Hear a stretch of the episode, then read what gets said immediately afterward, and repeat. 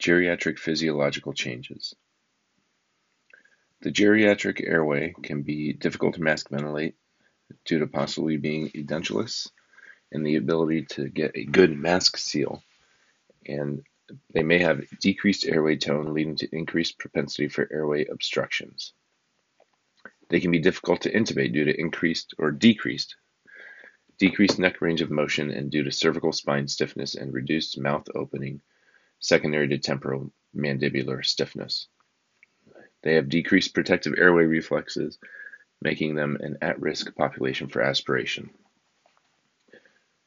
To summarize, these patients may be difficult to mask ventilate due to facial structure changes. They may have neck stiffness and TMJ stiffness, and they have decreased protective airway reflexes, making them at risk for aspiration. The geriatric respiratory changes uh, are decreased chest wall compliance due to calcification of the thorax, but an increased lung compliance secondary to a decreased lung elasticity. This leads to an increase in dead space, increased VQ mismatch, increased A to A gradient, and ultimately a decrease in PaO2. These patients may or will have premature closure of distal airways, increasing their closer, closing volume and even though they have an increased FRC due to this increased residual volume, the closing capacity will exceed the FRC and fall within the tidal volume. This effect is even more pronounced in the supine position and especially under general anesthesia, making them prone to hypoxia and atelectasis. These patients will require adequate preoxygenation and denitrogenation in order to tolerate uh, their apnea time during airway intubation. These patients also have a decreased sensitivity of their chemoreceptors and don't respond as readily to hypoxia, hypercapnia, and hypercarbia and acidosis, making them sensitive to respiratory depression effects of sedatives and opioids. the cardiovascular changes of the geriatric patient these patients have decreased arterial elasticity, leading to an increased systemic vascular resistance, increased afterload, decreased cardiac output, and an increased blood pressure. With this increased systemic vascular resistance, they are uh, more likely to have left ventricular remodeling, leading to both left ventricular concentric hypertrophy, diastolic dysfunction, and probable left atrial enlargement and pulmonary congestion. This left atrial enlargement makes these patients prone to atrial arrhythmias, such as AFib and A-flutter. Additionally, geriatric patients have fibrosis of the cardiac conduction system and a loss of sinoatrial and AV nodal cells, making them prone to sick sinus syndrome and heart block.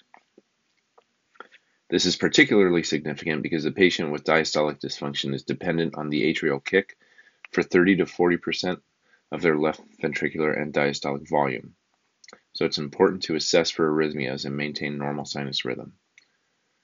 There is a reduced venous compliance leading to decreased preload, which also contributes to the reduced, reduced cardiac output.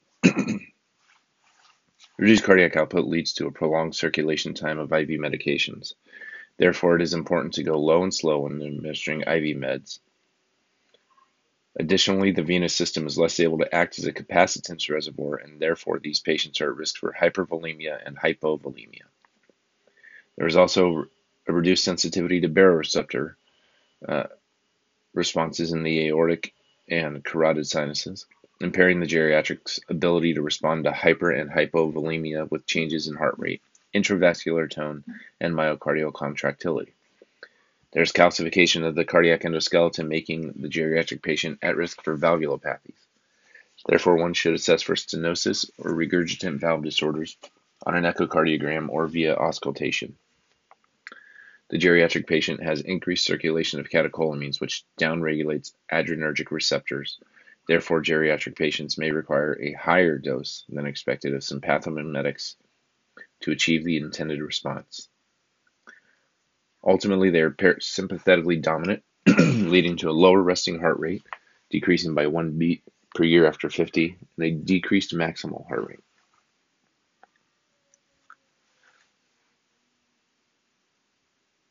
The geriatric patient has a reduced brain mass and decreased cerebral blood flow with a maintained autoregulation. Their decreased synthesis and activity of neurotransmitters making the patient very sensitive to sedatives and opioids. They are an at-risk population for post-op delirium and post-op cognitive disorder or dysfunction. So we want to avoid giving these patients deliriogenic medications such as benzodiazepines, antidopaminergic meds, anticholinergics, and medications with active metabolites. They have a decreased up to 6% per decade after 40 years old.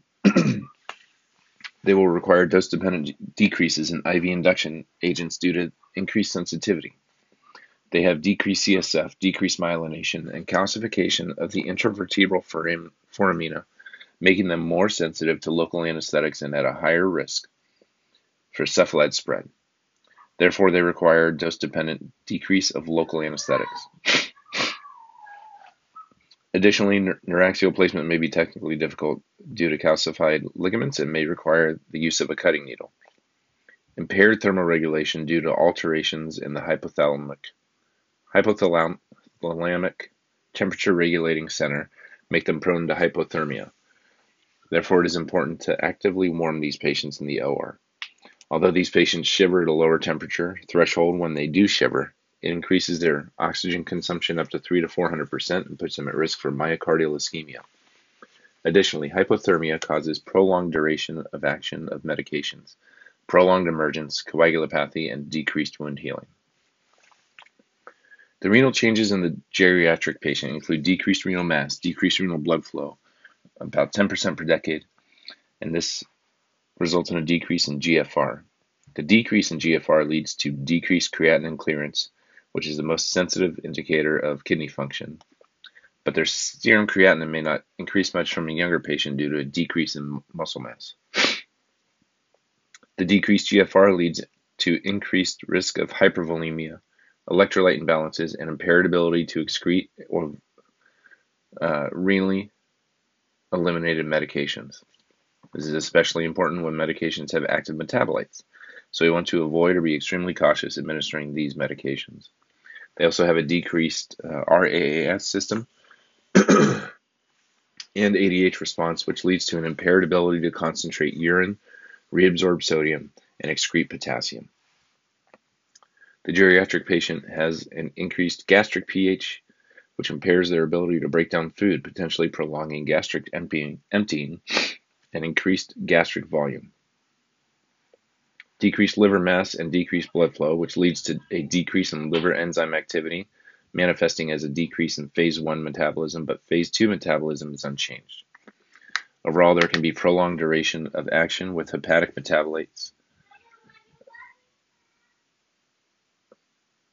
Uh, a prolonged duration of action with hepatically metabolized medications.